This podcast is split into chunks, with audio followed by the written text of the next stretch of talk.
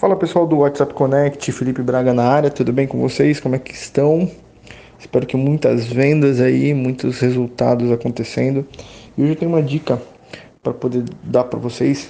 Foi uma das dicas que eu passei para um dos meus alunos e eu acredito que vai fazer muito sentido para vocês.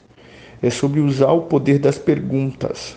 Use o poder das perguntas para você poder vender mais. Como assim, Felipe? Perguntar, usar o poder das perguntas. Por exemplo, quando você se conecta com o cliente, quando você começa a falar com o cliente, é, quem pergunta sempre tem domínio da, da transação, sempre tem domínio da negociação. Então, se você só responde as perguntas que o seu cliente faz para você, por exemplo, ele pergunta o, preço, você fala tanto. Ele pergunta se você tem, você fala assim. Ele pergunta se tem o tamanho X, se tamanho G, você fala que tem o tamanho G e o M. Se ele falou que, que tem a cor azul, você fala que tem na cor azul.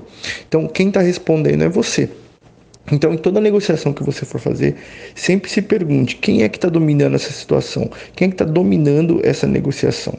A pessoa que domina a negociação é aquela que faz as melhores perguntas, porque as perguntas elas vão fazer o teu cliente pensar e refletir sobre o que ele quer.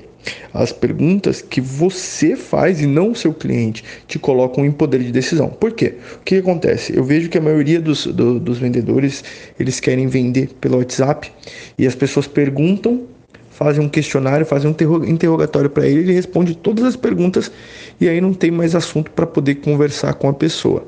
Então, uma das coisas que eu aprendi que mudou meu jogo na hora de vender foi o que?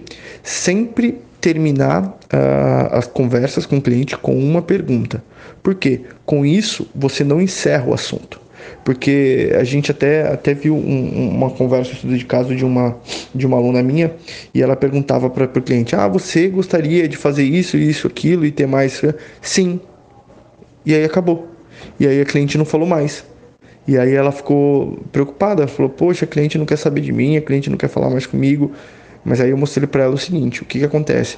Quando você faz uma pergunta fechada, existem dois tipos de pergunta, galera: pergunta fechada, que é aquela pergunta que faz o cliente responder sim ou não, ou a pergunta aberta, que é aquela que faz o cliente pensar numa resposta para poder te dar. Por exemplo, você gosta de roxo ou azul? Ah, ou eu gosto de roxo ou eu gosto de azul. Então, essa é uma pergunta fechada. Aí as perguntas abertas é qual? Qual é, quando você compra uma cor X, qual é a sensação que você tem? Ou o que te faz escolher a cor, a sua cor preferida? Entendeu? Dentro desse, dentro do contexto do cliente, você tem que fazer ele responder qual que é a cor preferida dele e por que, que ele gostaria de ter aquela cor. Qual que é o motivo? Então você sempre tem que fazer perguntas é, que façam ele pensar. Entendeu? Por que, que a cor azul é importante para você? Você gosta da cor azul por quê? Ah, porque o azul me faz eu me sentir bem. Ah, legal. E você gosta de se sentir bem e a cor azul é a única que te vai, vai fazer você se sentir bem? Isso, a cor azul. Por que, que ela te faz se sentir assim? Entendeu? Eu não sei se vocês pegaram, captaram, mas depois eu posso fazer uma aula falando só sobre isso. Mas o que eu quero mostrar para vocês é o seguinte: que as perguntas elas determinam quem é, toma conta, quem é, toma conta da negociação. E você como vendedor, você como especialista no teu produto, você sempre tem que ensinar o teu cliente, não ser, é, não ser uma pessoa arrogante, não ser uma pessoa é, autoritária, mas ser uma pessoa que ensina o seu cliente naquilo que ele precisa. Então, toda vez que um cliente vier fazer uma pergunta para você, é, você sempre, sempre vai cortar e vai fazer uma outra pergunta para ele. Para quê? Para que com isso você tome as rédeas da negociação. Tá?